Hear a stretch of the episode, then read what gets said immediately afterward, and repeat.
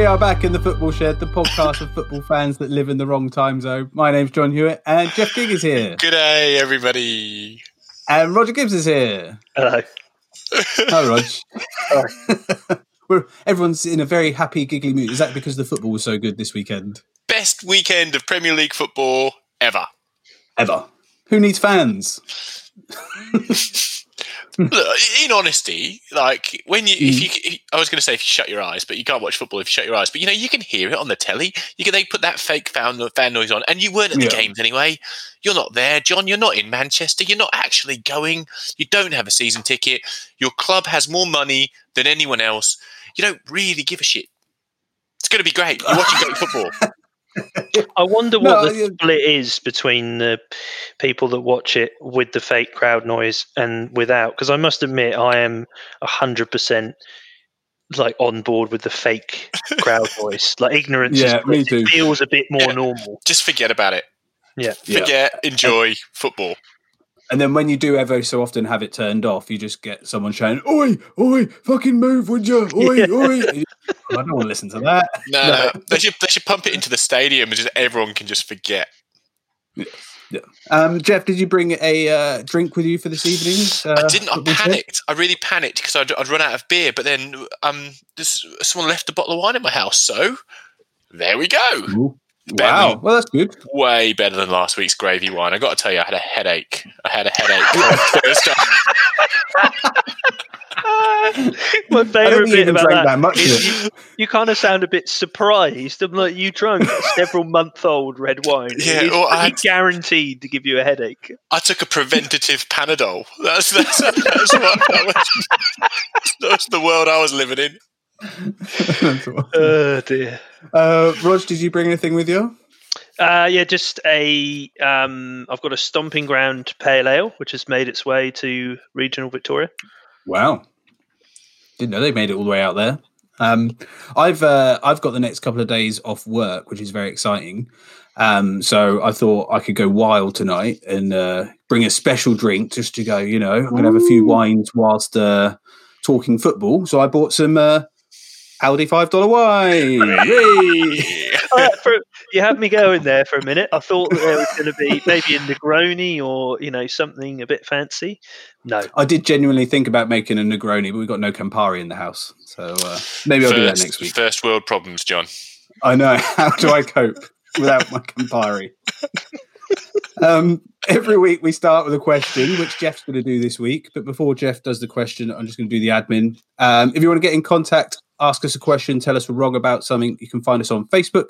Just search Football Shed or email us at footballshedpodcast at gmail.com. Also, don't forget to subscribe and leave, leave us a review. And of course, tell your mates so more people can hear us talk nonsense about football. Jeff, over to you. What's your uh, exciting question of the week? Well, as you know, um, uh, Onmi Ed Son Heung-min uh, scored four goals this week. No, you're not Yes. paying that. Not paying that on me, Ed Son. It's quite no, no. Oh, we'll just trademark that one. Scored four goals this week. Now, I thoroughly enjoyed his four finishes, and we're gonna we're gonna get into that when we talk about the game. But it made me think about other players that have scored four goals. And Yep. it, what will be interesting is uh, after this, I'll ask you the first player that comes to mind that four, scores four goals because it's really kind of deep down in your subconscious. But there have been 28 players who have scored four goals in a Premier League game since the Premier League started. Now we're going to do. I don't. I'm not going to list all 28 because that's boring for everyone. So I'm going to make this a competition, right? Okay. So, Rog, you go first. Arshavin. Andre Arshavin. Correct against Liverpool. What a game that was. Um, Ole Gunnar Solskjaer. Ollie Gunnar Solskjaer. Correct against Nottingham Forest. You scored eight in that game, John. They were the days. Yeah, he scored four in 19 minutes. Roger. Uh, Shearer must have scored four at some point. Alan Shearer, 8 0 against Sheffield Wednesday, September 1999. Robbie Fowler. Robbie Fowler, John. Robbie Fowler. Oh, interesting. Yes, Liverpool 5 2 against Bolton, 1995. Um, who else scored four? Yeah, that's the game, Rog. Did Berbatov get four? Hmm. Dimitar Berbatov. Correct. 6 4 against Reading, December 2007. And 7 1 against Blackburn. So he's done it twice. Uh, Andy Cole. Andy Cole, you. Uh, before even checking my list, John, you're definitely right because he got five, didn't he? Scored Yeah, against five Ipswich. against Ipswich. Roger's just having a swig of beer just as it's uh, his moment to choose one. Um, Jermaine Defoe. Jermaine Defoe. Ooh, Jermaine Defoe. Jermaine Defoe? No. Yes, Roger. Jermaine Defoe. Correct. 9 1 against Oh. Wigan. Scored five. Oh, that that day. took so long. Yeah. Sorry. we got to hurry up. Um, Gigi Wijnaldum. Really, John? Have you just you're just trying to? Yeah. Oh, yeah, he did. Six two against real. Norwich. Yeah. Yeah. Uh, Ronaldo. Ah, Ronaldo. no, he never did. Are you talking Fat Ronaldo or Cristiano, Cristiano. Ronaldo? Fat maybe Ronaldo not. never played in the Premier League. Bow, bow. Ah. Yes.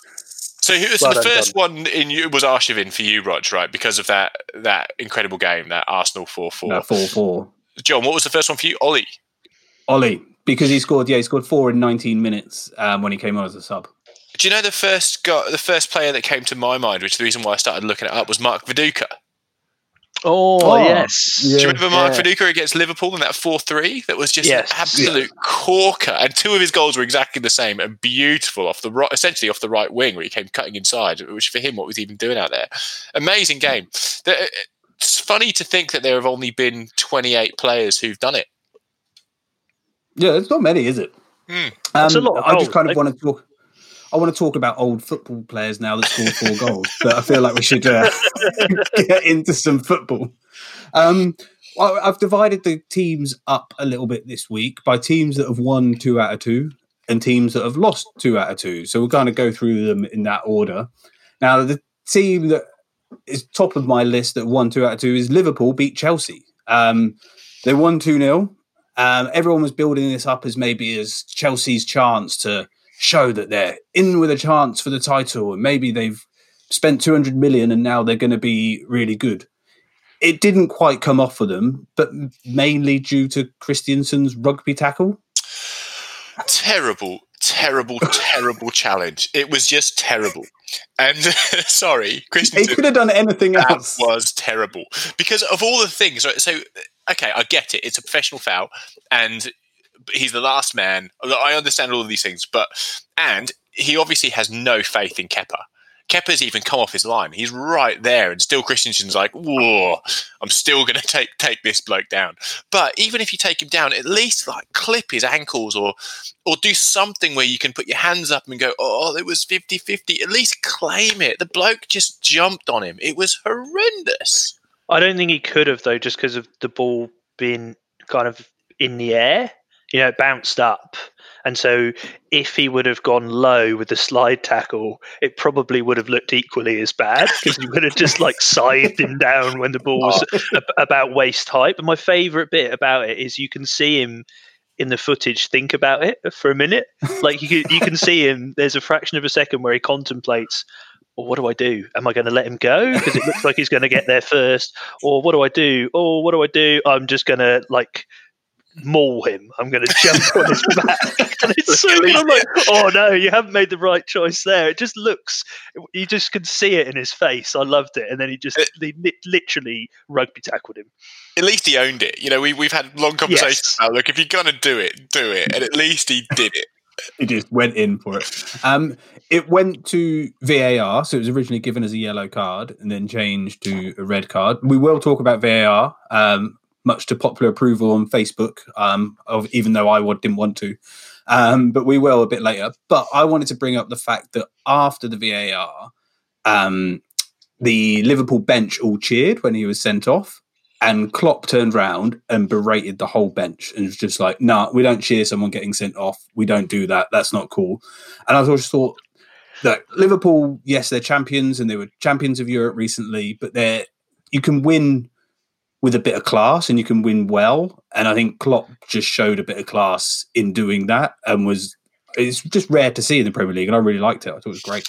Yeah, it's, it's interesting. I, I think it's. Um, I was fully expecting you to bring up this game, John, and say, you know, Chelsea summer signings haven't paid off, shit at the back, Liverpool are great. But actually, when you watch this game, it it's one of those. It's like the West Ham Newcastle game that we discussed last week. It's one of those that really could have gone either way. I, I think decisions, mm. even with the Christensen sending off, I'm not saying that you know if he was on the park, Chelsea were, were the better side, but you know the the penalty save in the second half plus Kepa's mistake.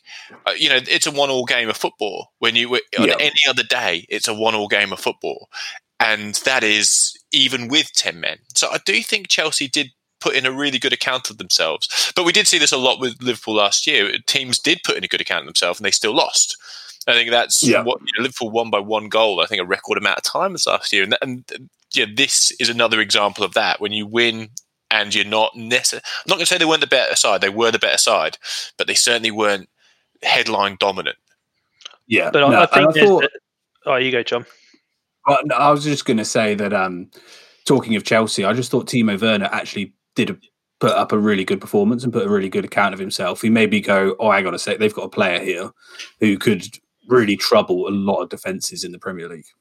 I think a big thing for them as well on that point is so I think they they started him sort of inside left. Um, you know, because they saw that maybe there's some space there between Alexander Arnold and um, Fabinho filling in at, at centre back.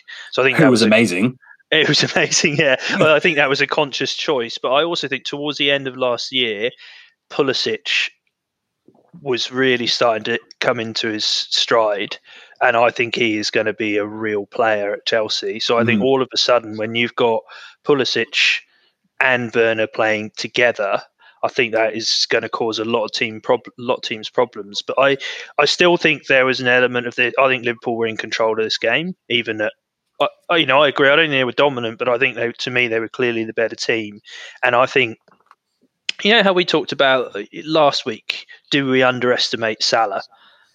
So mm. last week it, it was Salah, and I think this is to me why Liverpool was still, you know, I, well, Liverpool and Man City are still clearly the two best teams, but I think to me Liverpool was still the team to beat.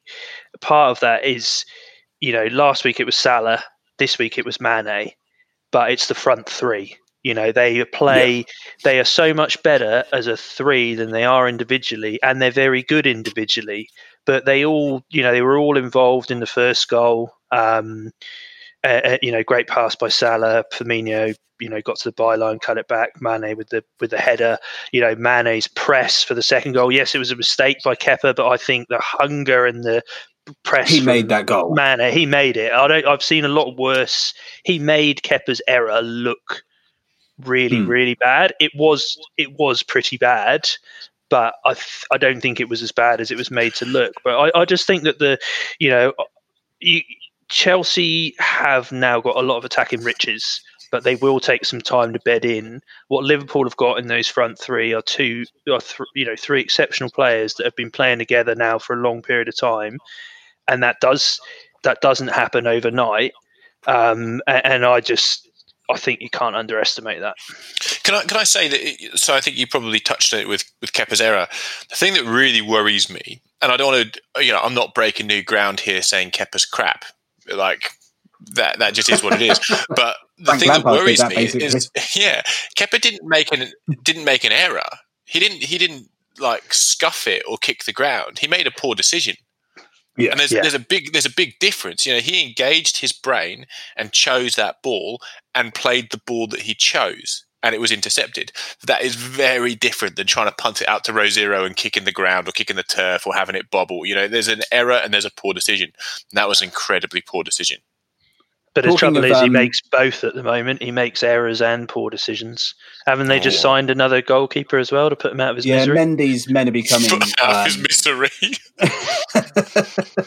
um, but talking of goalies, um, Alisson saved Jorginho's penalty, um, which Jorginho's never missed a penalty for Chelsea. Um, but I don't know if you noticed, talk, going back to listening with the crowd or without the crowd. If you listen without the crowd, just as Jorginho does his little skip to shoot, Alisson claps his hands really fucking loudly. Like he just brings both his hands together. And if you listen to it, he just goes bang. And it must have put him off. And he must have been aware Yeah. of kind of going, it's pretty quiet round. Everyone's silent. I'm just going to do something to distract him Can you do he's that? skipping. Can you shout? Can you scream as a goalkeeper? I don't know. See, I, usually I, there's a crowd. I've actually got an opinion about this penalty, and it's, it's um, I think that the new rules of staying on the line. So obviously we saw it in the Manchester United game where the penalty was retaken because he was literally, you know, half a like gnat's whisker off the line. The fact that goalkeepers have to stay on the line until the ball is struck means that all of the advantage that Jorginho had by his penalty technique is taken away. So when Jorginho does his, his his run up, his run up, his jump, and his stall, what he's doing is he, he's not looking at the ball. He's staring at the goalkeeper, waiting to see whether they make a decision. Now, the fact that keepers can't move until the ball's struck means that Jorginho will not be able to judge a decision. He's going to have, and actually, his penalty was pretty tame. And if you look back to Jorginho's penalties, and I'm sure we'll have Chelsea fans who, who listen to this who, who might disagree, but from my memory of Jorginho's penalties, he sends the keeper the wrong way, and he but he doesn't do what Jamie Vardy does. He doesn't put it in the side netting as quickly as possible. No. He just slots it home like he's cool as a cucumber, and that's because he's he's done the keeper. You know, he, he sent sent them the wrong way, and he's he's perfectly disguised what he's about to do. But the fact that goalkeepers have to stay put means that he doesn't have that advantage anymore. And if I was him, I'd be worried about that. Let's I, I move don't off- like don't like the skip. Just no, saying. no, let's skip. Well, let's go to another team that has a penalty play, player that does a skip, which is uh, Fernandes for Man United. Um, and Man United lost to Crystal Palace. So Crystal Palace have won two out of two, um, and look quite good. Are Crystal Palace good now? Are Crystal Palace going to? No, it's the same as last year. They did this. La- we we all were- writing them off last year and saying they're shit, and it's exactly the same team. Like we were talking off air, they really haven't. They've got Batshuayi back on loan, who was there last year, and they've signed uh, Eze from the Championship. But that is essentially it. And I just think, I mean, I much as I think Roy's a bit miserable and the way he sets his teams up is a bit a bit grim. I think he's shown us over a long period of time now that he's a very good coach. He's a very astute manager and, and uh, getting the best out Seventy-four years old. a bunch of He's so players. old. When you He's hear him so talk, old. you look at him. He's so slow and old. He's like a turtle. but he's their just team so is not old. great. You know, I think he's he's uh, he's doing a, a great job there, and, and I just look at it. You, oh, no, already they're on six points. You know, which is Only they're only trying to- go. they're only trying to get to 40 yeah i mean it's it's you know we joke about it but if they win if they win their next game they're essentially a fourth of the way to their target already. So it is you know uh, and that is all they're aiming for. Um would that excite me as a palace fan? I don't know. But uh, they play football that's probably perfect for this scenario because it's very efficient. It's not about being super fit or super brilliant or skillful. It's about being organized and in the right place at the right time. So everyone's had a weird start to the season. Everyone's had a strange kind of getting ready, signing players or whatever. They've got exactly the same team. They play exactly the same way they have for the last three years. Just do what you're doing. Whilst everyone else is being chaotic and sussing it out, they're kind of ahead of the game. They're ready for teams that don't know what they're doing. Yeah, I think um, for all of the like plaudits we can we can land on Crystal Palace, I think Lindelof probably. You know, we're talking about the- Palace. Let's talk about the, the- the key to the city. Okay, well, whilst we talk about whilst we talk about Palace before I go on to Yeah. to slogging Man United's defence, I, I think it's weird that you're allowed to change penalty taker if you have to retake the penalty. Hmm. Can I just say that that's a rule that I, I, I disapprove of? Whether that makes any I difference to agree. anyone or not, I just think that's odd.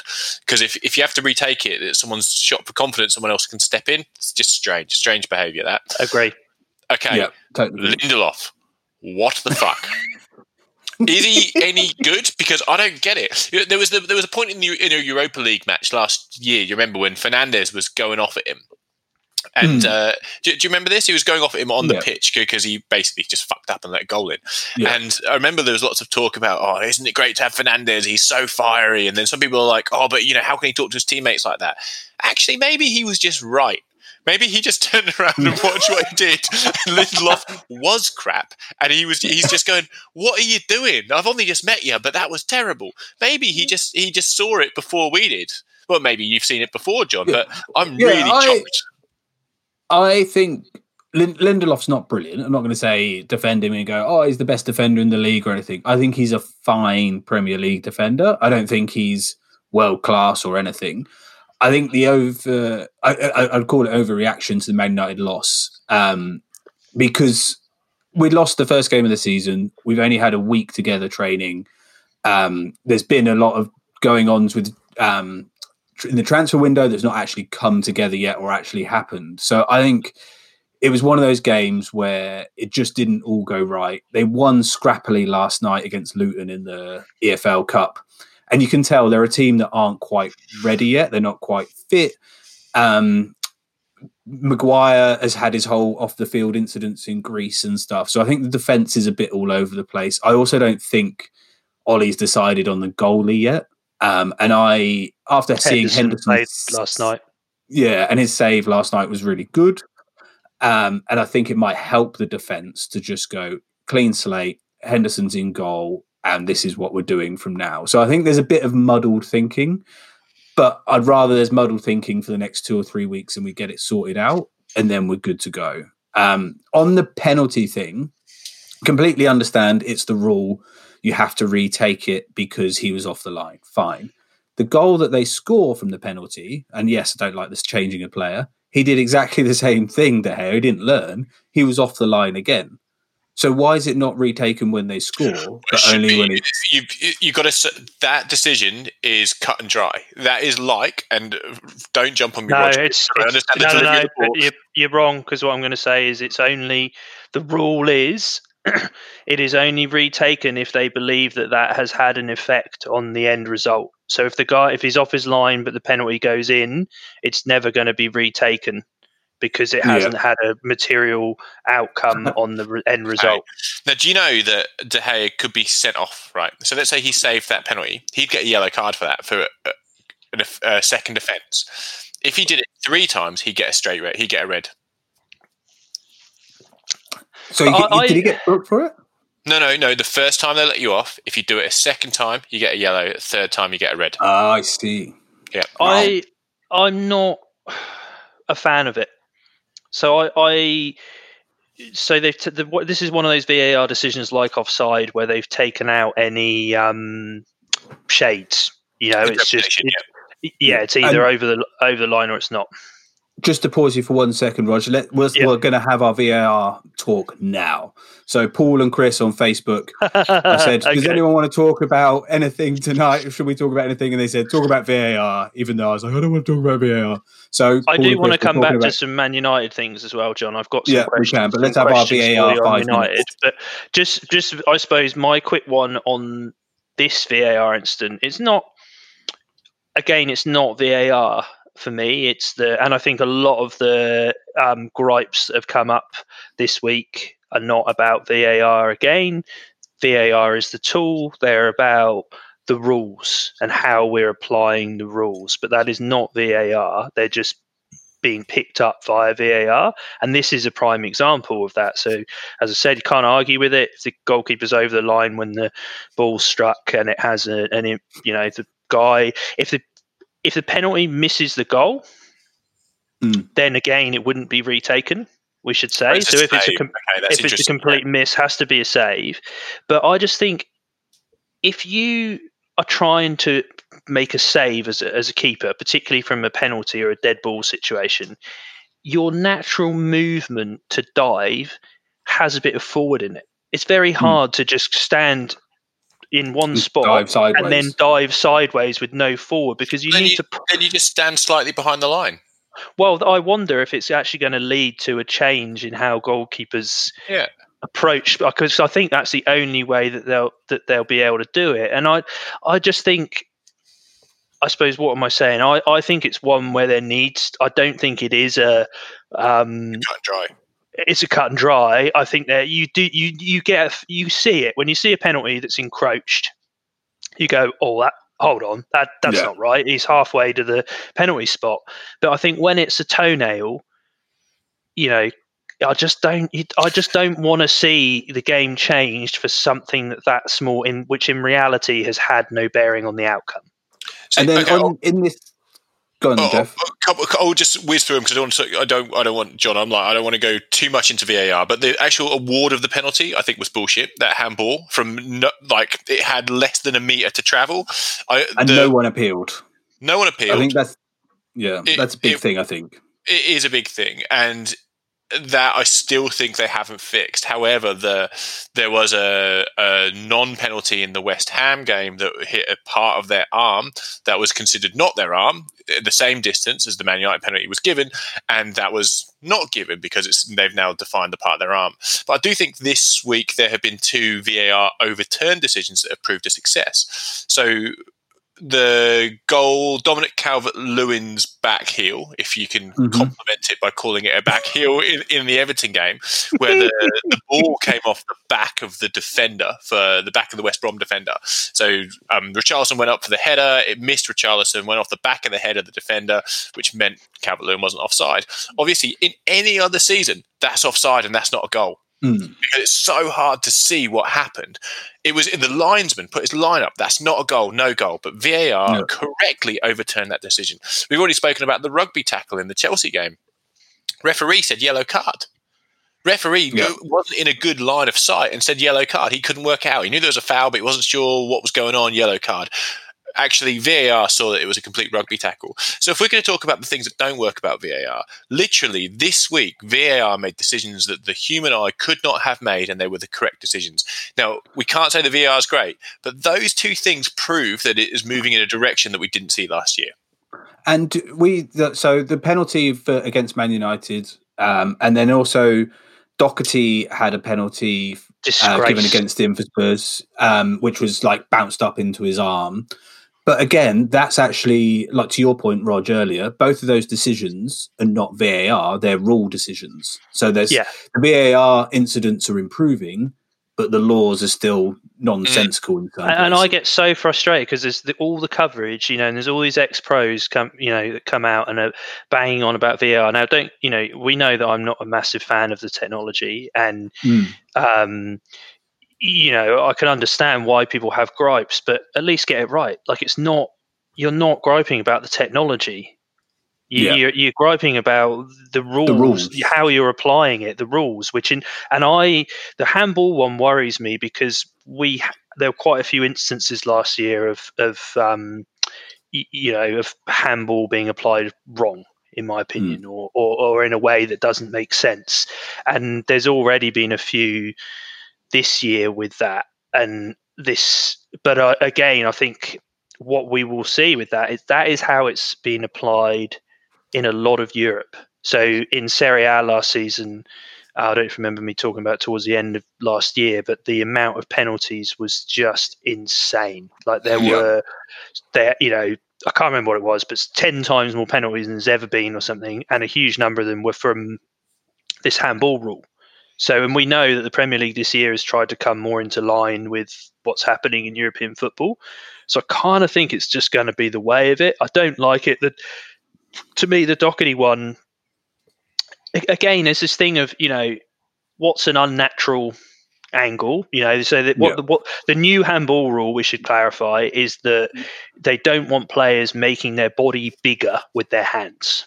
Mm. So you need to be aware and have your arms by your side like a like no, no, a salmon, no, like a leaping let me, let me, salmon. Rog, that is unnaturally bigger, and that's that's important because it means that if you are running, your right arm can be forwards if your left leg is forwards. You're allowed to be mm. naturally balanced.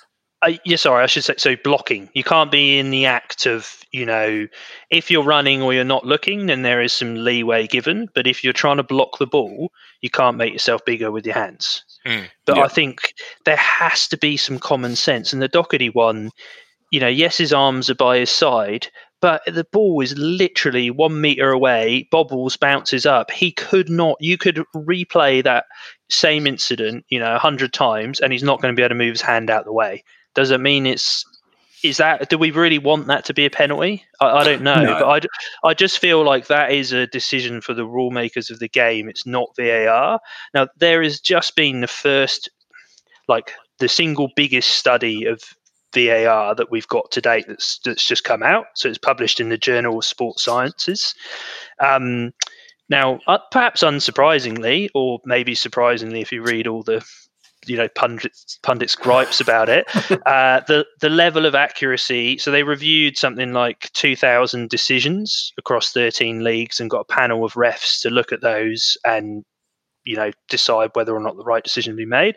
And they've determined that the accuracy of the decisions has gone up from 92% to about 98% which is That's which good. is pretty bloody good.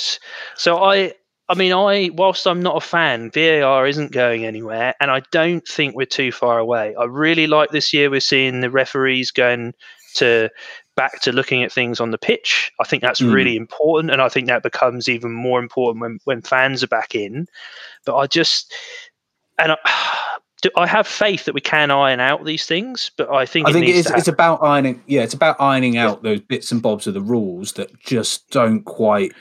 We've we've kind of gone full blown this way. VAR's in, and now we need to just kind of make it right for the game without killing the game in the process. But Um, that's going to take time because we've never had Well, yeah. VAR. So I feel like Yeah. that, that is a bit of trial and error in that, right? um, well, that was a good VAR five minutes. Rog, you said you had a couple of Man United questions before we move off Man United. Yeah. So just, I mean, you you mentioned that the there's a bit going on and the team sort of seemed a bit muddled.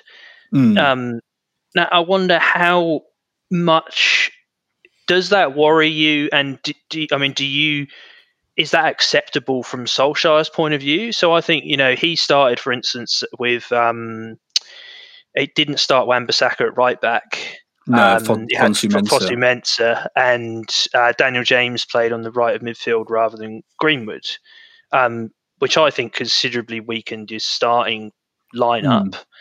Um, and we saw Man United were on a roll, but you know, is I suppose it doesn't worry you. You think it's just uh, you know they're a No. bit tired, or is it that Solskjaer doesn't really know what his best team is? Like, because if That's a that's very the case, that would question, Roger. Very long well, question. that would worry me if I Uh, was a Man basically, United um, fan. I'm not worried. Um, Good answer.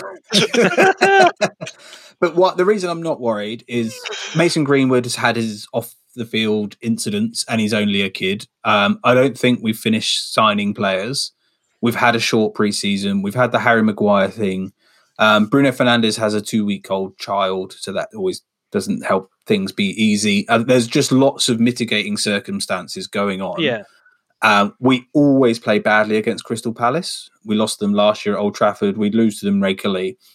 It doesn't bother me at all. I think if we don't perform well against Brighton at the weekend, then I might start getting concerned. But one game, two games, not really bothered. It takes a while. So, no. But you know, it's it's not just against Brighton at the weekend. It's Brighton and Hove. Right. Okay, they're who's, who's under more pressure, Solskjaer or Lampard? Lampard. Solskjaer. Good answers. Oh, Um, let's move on to some of the other teams that have won two out of two. I want to talk about Leicester because no one's talking about Leicester. Uh, they're top of the league, um, on closely followed by Everton. Yeah. Um, one of you, didn't one of you write them off this year as well? Had them big, as a big slider? I'm sure that was one of you that too. was me. Yeah. Jeff's got them as a Mm. flop, um, but now they're ahead of Everton at the top of the league. Um, but they are winning, uh, winning well. They won four two against Burnley. Um, they've the Castagne guy, the right back or left back. I'm not sure which side he plays, but he's looking really good. He's Tielemans is playing playing right well back again. at the moment, but will probably he's a left side. left back. Oh, Yeah. Tielemans Yeah, still haven't got excellent in this game. Pereira. Excellent. Um, Maddison's still on his way back from injury. Vardy's 35 going on 11, so he just keeps scoring. Um, I think Leicester might. Har- Harvey Barnes well. was really good in this game. Yeah, I just think they're a bit underrated. I think all of us, like I know Jeff said that they might have a bad season, but I think all of us underplayed actually how good they were. They had a weird post COVID eight weeks, um, but maybe they're back up and running now. feels like they've got a bit of a point to prove. Uh, I think the fact that they were so easily discounted, and you're right, no one's talking about Leicester. Everyone's talking about the fact that no one's talking about Leicester. If you know what I mean. It's such mm. a thing that it's almost great. It's no narrative that, that no one's talking about Leicester.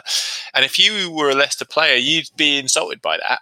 You know, if you if you for those out there who support a lesser team and you constantly check Garth Crooks team of the week and you wonder why your players are never in it and it's full of Manchester City players, that feeling must be the same feeling that the Leicester players have when they're seeing everyone's predictions. They must they Yeah. must look at those last two weeks before the season starts and goes, why aren't we there?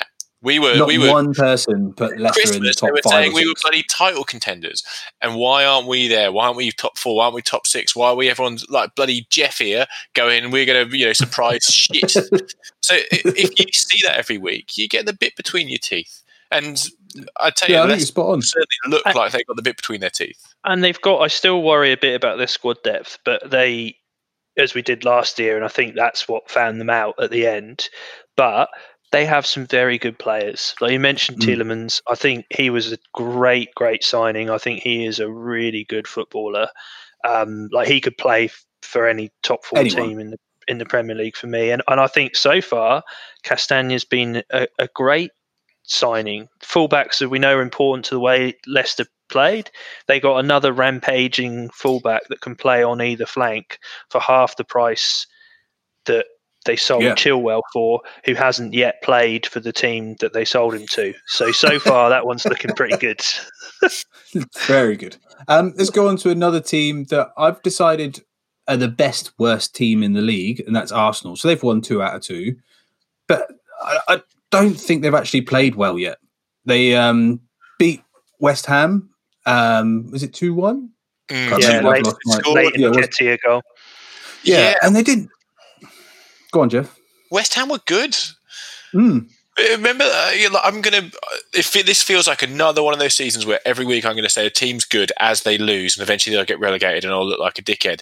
But West Ham were good. They were good last week when they lost two 0 against Newcastle, and they were good this this week when they lost two one against Arsenal. The the goal their right back scored was excellent, well created. right. Uh, they had a goal disallowed for offside. Uh, they could, if it was last year, they would have had a penalty if the ru- rules weren't different. And Arsenal looked shaky. There, there were points in the first half where Arsenal played very well, but the rest, West Ham just absorbed pressure really, really well. Looked organised. I just think that the more games you go by playing well and not getting any points at all, you're putting yourself in a position where you, when you play badly, you're still not going to get any points at all, and then your season's fucked. But Would you criticise Moyes in this though? Because I, I mean, we they won five 0 overnight in the cup, and Haller scored an five one. Sorry, um, against Hull was it? Yeah. Um, uh, Haller scored another two. Yarmolenko scored another two. So they've scored nine goals in two EFL Cup games with their star-studded second team. Now, if I was going to be, I, I agree with you, Jeff. I think they were solid against Arsenal and they played well. And I wasn't particularly impressed with Arsenal for the second week in a row, but they got a win, so that's that's great for them. But I. West Ham lined up very defensively for this game, and I just wonder I think if we saw Haller play last year, and whilst he hasn't got great press, I thought he looked quite good when he did play. he's a busy boy, if he? if he's scoring goals, I think you know, and to me, he's the kind of player that would have been a threat to Arsenal. So put put him in, you know, play him, and and I and I and I think they missed a trick by doing that. I don't think they can just rely on Antonio to have a whole season like he did post COVID. Mm. I, I think that was a bit of an anomaly, but they've got uh, they have got other players there that I think they need to use. But they've been giving Jarrod Bowen a chance, and Jarrod Bowen looked excellent, in my opinion. Like if for, for such a young kid who. uh, Essentially, he's a prospect, and again, when you look at the players like Lanzini and, and Haller who are sitting on the bench, and, and Yarmolenko, the, the fact that Bowen's getting a shot, I don't think that's anti Moyes. I think that's pro Moyes. Uh, But that's I- just Um, 'cause I'm Moyes- not sure. I'm not completely sold on Bowen either. I don't No, think it's he's. only I mean, he's Moyes tw- spent 22. 20 million on him. Yeah, Well, Um, I, I rate him, and I, I think that's, in my opinion, that is confidence by Moyes, uh, and and not anything else. The fact that you can pick a kid like that over some of your star players is something that Moyes has never had a problem doing. Um, on Arsenal, they won two out of two, beat West Ham just. They beat Fulham in the first week, 3 0. We all watched that game and all went, hang on a sec. why is everyone saying that Arsenal were brilliant because they weren't that good? Um, they play Arsenal at Liverpool away this week. I think this would be a real first test of how good are Arsenal? Are they actually any good? Because I'm convinced that the whole world's lying to us that Arsenal are any good. I don't think Arteta's very good. I just don't think they're. I think that there's. They'll probably go and win now, John. Yeah, no, yeah, definitely. um, but does, does no one else think that Arsenal are a bit crap, but somehow luckily are winning? And maybe it's a we're playing badly and we're winning, so they're really great. But I just feel like there's something missing. Yeah, small sample size. I mean, only two. I think Arsenal would absolutely take six points having not played very well. And and I would hope that Arteta's in there not blowing smoke up his players' arse. He's telling them, look, we've been a bit lucky. We haven't been great, uh, but we've got two wins on the board. Um, how yep. how do we how do we improve?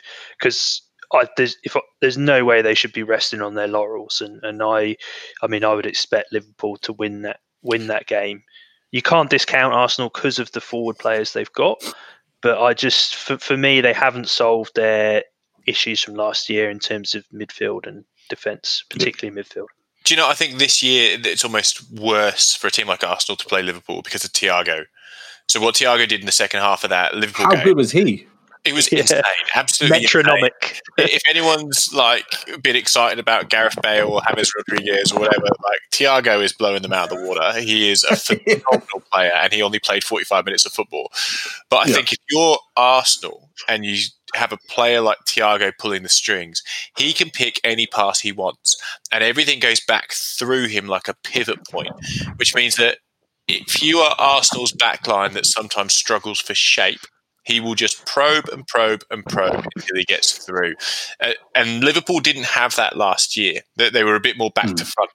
And because of that, uh, I think that Arsenal will really come up against it this week. The last team that has uh, won two out of two that we haven't spoken about so far is a team called Everton or something. Oh. They're playing blue. Um, someone likes them. I think Jeff thinks they're quite good. But you won 5 2, Jeff. Um, and Dominic Calvert Lewin scored possibly the worst hat trick of all time. No, wait a minute, wait a minute, wait a minute. wait a minute, let me deal with this. All right. It, the first goal was it was an excellent back heel. yeah, it was quite good. Off his ass. Yeah, it, it, was, it, was, it was a classic back trick, wasn't it? Back heel, back post, back. and then he Next. scored off his shoulder. Uh, Okay, yeah. Look, look I'll, I'll, I do not know why I'm taking a kick in here when Everton win five two. I, I, I think um, it's for Everton not to play well and score five goals is quite a feat. Obviously, Yerry Mina was an absolute clusterfuck in this game, but you know James Rodriguez was amazing. Do you see that stat this week about his sprints? Yeah, zero. As in zero. yeah. Zero, actually zero. So of Everton's front three, so Richarlison, Rodriguez, and Calvert Lewin, um, uh, Rodriguez had 68 touches, 47 passes, and zero sprints. Richarlison had 15, Calvert Lewin had 13. They're about average. Zero. Literally zero. It's when I talk about Thiago and everything going through him. Uh, you know, James just does exactly the same thing. Just just waits to receive the ball, has so much time, gives himself so much time with the way he he kind of caresses a football. It's absolutely brilliant to watch. Even as it's a new goal, you've got to be enjoying it. Oh no, yeah, it's good to watch, but it's great when you're winning. That game was very close to being. West Brom were brilliant in the first half. Jeff and I watched yeah, this game together. Um, West Brom were brilliant, Diangana's and goal was great. Diangana's goal was excellent. The free kick was excellent. They ran through your midfield quite easily a few times in the first half.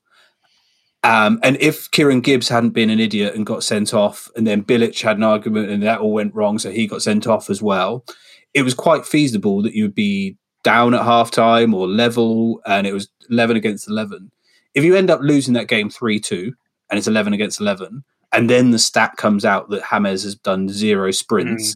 we're looking at this as a whole different way. You're going, oh, we're paying this guy all this money, he doesn't do any sprints and all this thing. So it's a very, very fine line, in my opinion, of how that looks brilliant versus how that could look real crap. But say that to Pirlo. I get your point, but say that to Pirlo. Like he's like, why would you yeah. sprint when you got it in your mind? You, you shouldn't and have I, to run. That, that's his logic. And there if are players, yeah, run, your, your, position's wrong. And I think there are players that are good enough uh, with one skill set that they have that you you don't need them to do everything. And I think with a player like Hammers, I honest I think Everton do have that. You know, they just need to make sure that he's got the other players around him to cover his deficiencies. But I just you haven't had a player like him for I don't know, Jeff. Maybe maybe never. But he is his his vision and his range of passing is brilliant, and he doesn't necessarily need to run a lot to do that. Like his and and if if if you go well and teams sit back, that almost becomes more important, right? Because he breaks it down. Like his ball over the top for so for Calvert Lewin's last goal, um, his pass over the top for Richarlison, the scoop, yeah, is yeah. so good. Like that is so hard to do. And I, I, you know, and just the way he can, he knocks the ball about, I, I really enjoyed it. But I, John, I, I do, I agree with you. I think there's the narrative's very different if they lose that game. There was also a, Yeah. a face that both John and I made simultaneously when he played a through ball through to Richarlison in the first half that didn't go hmm. anywhere. I think it went out for a corner, but it was a pass that I just couldn't see. Uh, The way he threaded it through was absolutely outrageous. So he's, he's, a, he's a top draw player. Um, I don't want to talk too much about Evan apart from they need a new centre back. Yerry Mina was a disaster. Yeah, true. Let's move on to the teams that have lost two from two. Um, and the first team I want to go to is Southampton because they lost uh, 5 2 to Spurs somehow while still playing quite well. Um, but we got an email from Neil over the week um, asking us about Mourinho because we spoke about Mourinho last week and about the All or Nothing um, documentary on Amazon. So Newell says this. I'm going to slightly disagree with you guys, having watched the Tottenham All or Nothing documentary. Mourinho is not depressing. He's just a dinosaur. It's not his game plan. He talks risks, modding play, and attacking. It's his old style man ma- management that's the issue. Um, I've watched the Sunderland and Collingwood docos as well. Mourinho's issue is that he's a sweary old style manager, and these players have de- developed under modern managers. He basically kills the positive environment that they have developed in. Watch for players wincing as Mourinho uses the C word. It's not his game plan, it's his past. It is it's he who has passed his use by date. So basically he's saying he's got a good tactical nous, but he's a prick. I mean, I've got to just agree with him. Yeah. Like, I, I, agree with that. I, I don't think. I mean, it's it's hard with Mourinho, isn't it? He obviously knows what he's doing. He knows more about football than we do. He that's that's a fact. He's very good at it.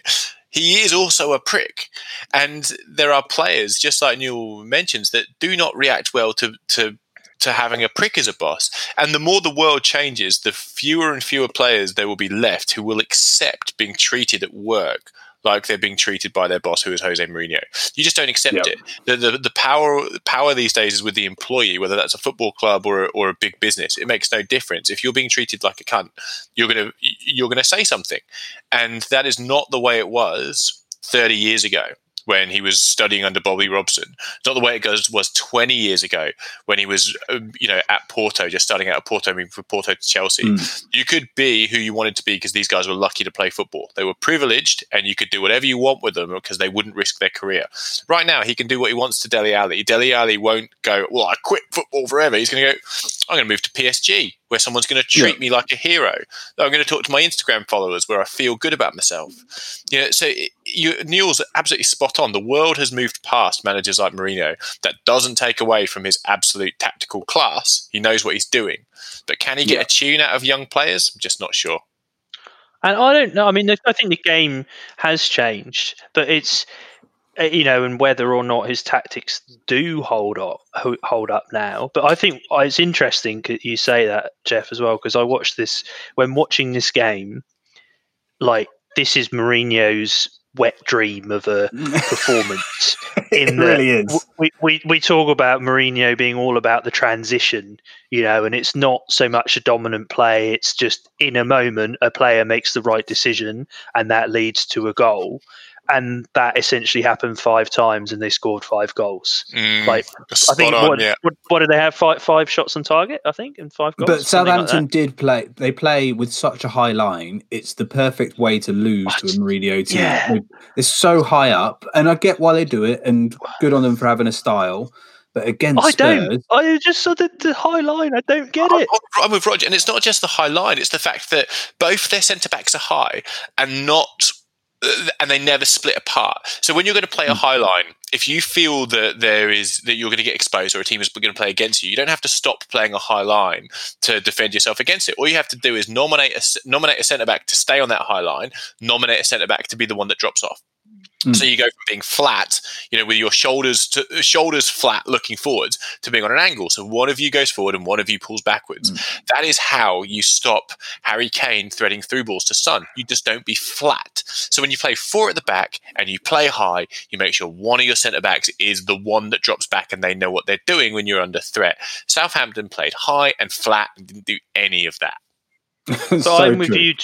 Uh, I mean, I, I thought Southampton were really unlucky, John. Mm. I watched this they game and I I haven't gone off Southampton. I thought a lot of their football was really good. I think um, uh, there was a moment when they were, I can't remember whether it was a 1 0, I think it was 1 all. Che Adams had a good chance on the edge of the box um, Yeah. and he, he made a really good connection but hit it straight at um, Lloris Lloris saved it. Yeah, yeah, all of a sudden that goes in and, and the game has a different complexion. But I think what this game showed is that maybe sometimes it's not just about the tactics that a team plays. If you've got really good players, uh, you can win games of football. And Harry Kane's, um, you, you know, you talked about Sun, Jeff, and I mean, I like Sun scoring just because I like his happiness. He's I didn't brilliant. think any of the finishes were particularly amazing. Like they were all very proficient, but for me, the artistry in in in Sun's goals were the The passes assists, from yeah. from Harry Kane. Oh, like there's a the couple of the reverse passes ridiculous. they played, and I'm just, you know, bringing that to his game, and that gives me a lot of. um Makes me excited for England, you know, because I think of some of the players playing around him and the runs that they can make. And if he can drop back a bit and play some of those passes, add that to his game, then that's great because you don't necessarily think of Harry Kane doing that stuff. Do you think his best role is number 10? No. I think it's number nine, a, a bit of a fake Yeah. number nine, a bit of a Firmino drops off a little bit. Um, and it also worries me a little bit that if you add Gareth Bale to Son, so they're both six foot two and run the 100 meters in 11 seconds, and then you chuck Harry Kane in the middle, who's six foot three and can finish and play through balls, you suddenly got the perfect Mourinho front three, haven't you? Because you just go six defenders or seven defenders, and then you two, uh, you three, go. It's it's strange because I wonder what's I wonder what's going to happen with Harry Kane because I would say that this performance really does open up a, an avenue for him to play not the centre forward, you know. And we've it's you know it's broken record stuff talking about Spurs buying a striker. Will they? Is anyone going to come and play second fiddle to Harry Kane? No one will do it. If you're that kind of mm. player, you shouldn't be playing centre forward anyway. You know, it's all this nonsense that's just been piss farted around for the last seven years. And mm. actually, what happens if Harry Kane just drops into a number 10 and he has two wingers next to him that overlap endlessly, as you say, John, like Son and Gareth Bale, but they're essentially the two centre forwards. They're, they're playing two up front with Son and Gareth Bale, and, and Harry Kane's part of a three that drops in behind this. It's a, a kind of very high number 10. I think Harry Kane's got the ability to make that work. I Will think he'll Harry do that Kane- from number nine. Yeah, will, will Harry Kane as a centre forward be able to stomach that? I- I'm, I'm not sure. And, and I I think he'll still score. Sorry, say you that. think he'll still score goals from that position? Yeah, I think he still got, he think. still got his goal. Yeah, Yeah. and I, I I mean, still think he'll score thirty a season. and I wonder if I can't help but wonder if Bale might be the backup to Kane in a way because I've just got some concerns about whether he's going to get fit enough to, you know, play every week, and I think he might start quite a lot on the bench, and he might almost be the, you know, the the, The backup backup, if you like. Mm. Yeah. Let's go on to a couple of uh, quickly through some other teams that have lost two out of two. Fulham have lost two out of two. Uh, they lost four three to Leeds. In, I mean, Leeds are fun to watch. Uh, they played Sheffield. like brilliant, two games, fourteen goals. Um, they play Sheffield United at nine p.m. Australian time on Sunday evening. So I am watching that hundred percent because Leeds look great.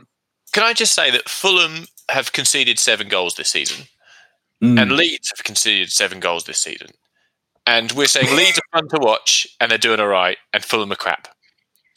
that, no, that's very fair point. Anyway, that's all I got. I, I, uh, this game, Leeds were the dominant team in this game, though. Like it, it wasn't really a four-three, but Mitrovic uh, bullied Leeds a bit in the second half and scored a couple of goals. And as you said, John, I think you know if he scores, twenty goals, Fulham are a decent shout. And he was he was hungry this game, and he you Mm. know he, Leeds couldn't defend him. Can I just pay quick homage to um, Scott Parker's suit? He's, he's a very suave little man. He is a suave little man, but he has you a like his strange- tie clip, do you? Well, I just think he's got a, he's got such a big, strange head that it's, it's like watching a, a rugby Hasn't he got a pea head? those- you know those tuxedo shirts. You know, like you know when you're out going out. Do you mean the t-shirt that has a tuxedo printed on it? There's a tuxedo print on it. He looks like a bloke with a giant head in a tuxedo shirt who's just won the lottery. Roger's now googling uh, Scott Parker's. I can't head picture it. I thought he had a small head. No, he's got a this up. big, big, solid cheek, chin combo. It might just be because everybody has a small head compared to my um, You're monstrosity. like a melon on a toothpick. on the, um, I'm not sure about toothpick. Um, the other team, the, um, the other team that have lost two out of two is Sheffield United, who Leeds play next week. Um, Four three. Well, I, I really hope so because I'm going to watch it. But Sheffield United have, have, have they gone? I said it week one, and now I say it week two. Have they gone second season syndrome, full blown? It's all going wrong. Everyone knows how to play against Sheffield United. They lost 1 0 to Villa. Um, they were unlucky because they had a weird sending off. John Egan was sent off pretty early on for a very innocuous. He's through on goal. Uh, he brought him down, but he just brushed his arm basically. Really Um, horrible sending off this. I really don't like this one at all. And I don't think Did you could think it was judge 50 50? I just Like in terms of the. Um, who's the guy? Who's the guy from Brentford? Um, Ollie Watkins. Ollie Watkins, who I should say, um, have no doubt about it, having watched him in the Championship, is a diver and a serial diver. I'm not pulling any punches here, but I've seen him do it a lot in the Championship. But I, I don't know with this one. I watched it quite a few times because I wanted to hate it, but at the same time, I kind of feel like I think there's a little bit more in it from Egan than there is from Watkins. And if he has pulled him back, then he's through on goal and he's denied a clear goal scoring opportunity, and therefore it's a sending off. So it's a bit of a weird one, but maybe it is a sending off. There's a lot of grappling going on. And uh, Hmm. they're kind of all pulling at each other and trying and going Yeah. for it. And there's a lot of grappling. And if it was anywhere else on the pitch, the ball just kind of carries on and no one says anything. I think because he's through on goal, um, it becomes a thing. But I just don't think it's a red card incident. But I know I'd the give it a rule yellow. Is, yeah, I- but the rule is if it's a goal scoring opportunity, it's a red. But Yeah, I, I'm with you, John. I just think it's horrible. Um, now I'm going to quickly mention this before we go on to side stories. Brighton won 3 0 against Newcastle, and Tariq Lamptey is now the best right back in England, apart from Trent Alexander Arnold, Wan Bissaka, Carl Walker, Kieran Trippier. We've got so many right backs. Why? It's Why a- do we have so many? I don't know. Daniel, can't uh, remember who's coming. the Reese Reece James at Chelsea as well scored yeah. a cracker last week. Like it's cr- it's ridiculous. but Lamptey was amazing for Brighton, um, and he's come up on Facebook a few times. People have mentioned him, and I'm really frustrated because I had him second on my list to put as my uh, surprise player of the year, and I went for Ethan Ampadu instead, who did all right the weekend. But well, he uh, he finished last year very well. Hmm. Um, he sort of came in post uh, lockdown. yeah, because um, Chelsea sold had him, on, had him on loan. Yeah. Um, and he so he he had a very good end of last year, and he's just carried that on. But you're right; he's like he's playing wing back, but he's kind of he looks like a right back who's a winger. If that makes like he can he can really run with the ball. Um, and I, I haven't I haven't seen that much of him, if I'm honest. But I thought he looked awesome, like a real threat going forward. Yeah, I thought it was excellent. Um, let's move on to side stories. Does anyone have any side stories? I guess we do need to mention there's this pandemic or something, something to do with like someone, some people Oh. get sick. It's going to be hard because if we talk about this today, by the time next week happens, everything will have changed. But I think just as a as a quick roundup, David Moyes has coronavirus. Two West Ham players has have coronavirus. Their Carabao Carabao Cup still is it the Carabao Cup? Yep, Carabao, yep. Carabao Cup game got called off. Um, non-league football are waiting are awaiting a decision of whether they're even going to start their league because the government has put new restrictions in place that says they're pausing the um, the welcoming back of fans into football stadiums, which, by the way, is the right decision. England, wake up! It's going wrong. Mm, Make some, make some choices based on fact. Um, yeah. It's terrible for football, but that should be a minor concern with what's going on over there. The um, Leyton Orient Spurs game got called off last night as well for the same reason. Yeah, exactly right, and we and we're seeing um,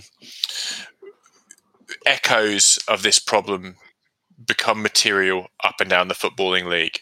So we're going to see more, and more after the decision made two days ago. We're going to see more and more clubs come out and say we just can't accept this anymore. We can't do this anymore, and we can't absorb the costs anymore. So Yeah. I, I struggle to give too much of a detailed update today because let's just wait till next week.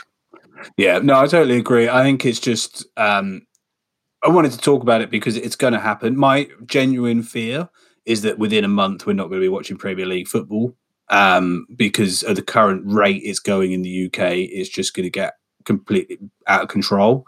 Um, but also in the next month we're going to see a lot of football league and non-league clubs fold. Um, the government have come out with a little bit of a promise of maybe helping sport a little bit in the UK and putting a bit of funding into clubs, but the, what they're talking about doesn't sound enough or sound like it's actually going to do anything. So Why don't uh, you maybe help the NHS first? I know. Oh God. yes. Sorry. Um, does anyone ever have any happier side stories? Do you- yeah, I've got. Uh, well, I've got. Uh, um, just happy. It's just uh, we can revel in uh, the governing body of football in Australia doing things badly continually. Oh, great. Um, the Matildas. Um, Oh God, I've heard Uh, this. did you see this? Yeah. the Yeah. new kit's just come out, and uh, but unfortunately, their replica away kit doesn't come in female sizes, so it won't be available until 2022. Ah, just- they, they have Like, come, come, out today. come on, and- guys! They have come out today and said, "Oh, we're sorry, we'll get it out sooner." You know, It's just so it's ridiculous. Uh, Did you hear about Suarez this week? So you know Suarez was going to move to Inter, right? He terminated his contract at Barcelona. Juve, Suarez was gonna- sorry, Juve.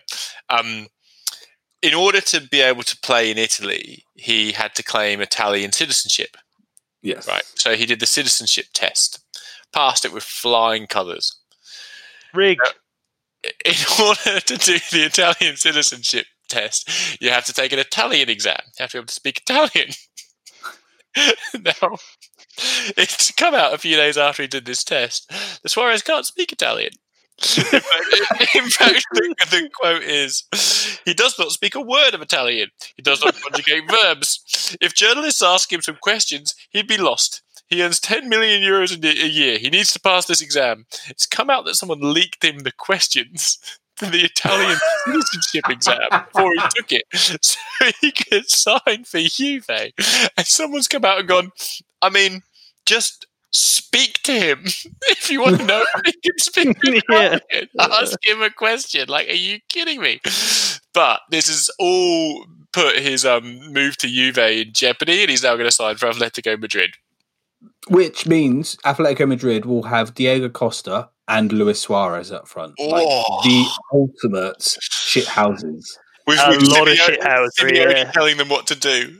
Yeah, it's gonna be gross. Um, I got a side story actually from Chris on Facebook about Oumar Niasse, Oh, um, yes. old friend of the shed, and still Everton. No player. locker. Um, well, it's about no locker. So he's come out and explained how Koeman treated him um, during his time at Everton, and it's basically workplace bullying. It's really horrible. It's like we don't talk to you, we don't eat with you, you don't have a locker, go away. And he's come out and said how God. he felt just completely ostracized. Um, and throughout it, he was just like, "No, I've just got to be humble and get on with my work, and I'll do my thing." But he said it completely killed his confidence, and he felt horrible. John, we reported on this at the time. Do you remember? We, we, we spent a good half an hour talking about his his backstory, uh, going Mm. of he's come out and he's you remember he got he's got told to train with the under twenty ones. They took his locker away. He had to put his bag on the floor. He couldn't eat with them. He couldn't talk to them. Koeman said, "You're not very good. You will not play for this football club again." If it was the quote he came out in the press, if the boy likes to play football, he shouldn't be at Everton. What was the Yeah. rationale for this? By the like, why was he So treated? The trigger point was an away preseason game in Austria. Now, from an observer's point of view, all I saw was him miss a real open goal, which was his Hmm. chance. However, something happened on that preseason trip in Austria because he came back and he wasn't getting anywhere near the side. And you remember there was a striker shortage, uh, maybe a year later, 12 months later, 16 months later, where he came back because there was nothing else they could do and he scored a goal as a sub.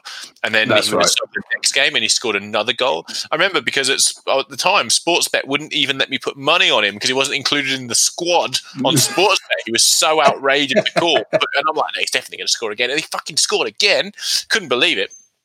But uh, this is the point where the stories came out about, well, where's he been? And um, so yeah, the last week he did an interview and, and just laid it on the line after Koeman's obviously got the Barcelona job. Koeman's a prick. No, there's no, there's no two ways about it. And we're seeing this happen at Barcelona. It's going to be a strange old time at that club. And he might be signing Max Aarons from Norwich for 20 Oh. mil. Yeah, that's a weird one. So weird. Um, let's go on to Endgame. So, Jeff, you ready? You won last week. So Ready. the scores are Jeff one, Rog one, me zero, and I need to win to get back in this. Rog, you just moved your camera a lot, so now we can't see your face at all, and then you showed us your crotch for a little bit, which was great. okay, so It's all part of my tactics, you John. guys ready? So pay attention. Pay attention, everyone. Yeah, ready? Roger and John, I'm talking to you. Pay attention. Okay, right. Are you ready? Ready. Okay, good. Yeah. Ready. Right. It was a pretty exciting weekend in the Premier League this season. This weekend, It I was. had, I, had, I had a thoroughly. So I thought of the last time I had, I could remember a really exciting weekend of the Premier League. So I've chosen Manchester United five, West Brom five. Oh, West Brom. fi- West Brom scored five goals. This was the last game of the Fergie's season. last, Fergie's last exactly ever game. right. Nineteenth of May, two thousand and thirteen. Alex Ferguson was the manager of Manchester United, and Steve Clarke was the manager of West Brom. 2013, Fergie's last game. Now, I've I've actually got a web link open that's got where the players play for play now, which makes this a really really interesting screen to look at. But anyway, um, score was five five. 2013. Are you ready? Who Yep. won last week? Me. Who lost last week? Roger. So Roger, your turn first. No, Ro- I know I, I was lost. quizmaster last week. Oh, John, you lost. Roger, your turn first. uh, Robbie Van Persie. Correct. Robin Van, Van Persie scored a goal. Romelu Lukaku. Oh, he came off the bench and scored three goals. you got to go again, John. Who was a sub? oh, because oh, 'cause he came off the bench. Yeah. Oh, of course. David De Gea. Oh, Johnny was on the bench. Didn't play this game. Ah. Second life. Uh, me. Yeah, yeah, Rog. Um, Chris Brunt. Chris Brunt, captain. Of course he was, Roger. well done. Um, Johnny Evans. Johnny Evans played centre back. Fletcher.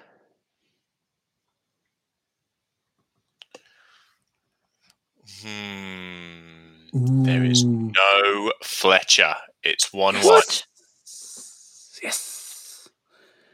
Um, Chris Smalling. No, John, no, Chris Oh. Smalling, Roger is the winner. No, No, no, I've got to no. get. Oh, yeah, you've got I've got to get one right. Oh, I took such. I revelled in that. Did you hear me revel? Oh no, do I Yeah. have to get one right? Because I went first, didn't I? No, I went No, you first. No, no, Oh, Roger who was- first. You, you, there's, there's reveling. I'm going to revel. Yes. I've Okay, lost so again. Go on, Jeff. it's a strange old team. So the Manchester United team. Carrick. Game's over, Rog. You should, you could have said Carrick. Uh, in goal, you had Andreas Lindegaard. Oh, Jesus. Phil- Yeah, I know. Phil Jones, Johnny Evans, Antonio Valencia, and Alexander Büttner. He scored Oh, a yeah. goal. yeah, Um, he's Dutch left back. playing in the midfield, Anderson, Chicharito, Michael Carrick, Tom Cleverley, and Shinji Kagawa. Up front, Robbie Van Persie. That's such a crap team. I cannot believe that you won the league that year. But do you know? Do you know who you had on the bench? And this is just like sickening, John. That you could use these players on your bench: David De Gea, Patrice Evra, Rio Ferdinand, Nemanja Vidic, Ryan Giggs, Paul Scholes, and Januzaj. well, because I remember this game because it was his last ever game. He was just like, "Everyone, go have fun. Don't care. Yeah, We've won the yeah. league. Just Amazing. enjoy it." Uh, for the West Brom side, Ben Foster, uh, Jonas Olsson, Liam Ridgewell, McAuley, um, B- Billy Well, I Jones, ha- had McAuley on my list. He's another West Brom stalwart. um, Claudio Yacob, uh, Oh, James yeah. Morrison, Chris Brunt, obviously, Graham Dorrans, Malumba. Do you remember Malumba? Oh, sorry, Mulumbu. Do you remember Malumba? Yeah. Patrice. And up front, Shane Long. Ah. Oh yes. and then Lukaku came on for him. Look how he came on to score three goals. I can't believe I've lost two now. It's awful. I Not can, going John. well. I can. Well, so that means uh, Roger's on two points, Jeff, you're on one, and I'm on zero. Rubbish. Um, does everyone, anyone have anything before we go? No, great to be back in the shed. I hope you're wrong about the Premier League, John. I hope it stays forever and we can all watch football and be happy. I would very much like to be wrong. Um, thanks for listening, everyone. We will be back next week. Hopefully, lots of football to watch um, and talk about. Don't forget, if you want to get in contact, ask us questions, or tell us we're wrong about something, just find us on Facebook um, and search Football Shed, or shoot sh- shoot us. I can't say shoot us. An email at footballshedpodcast at gmail.com. Thanks, everybody. Bye bye. See ya.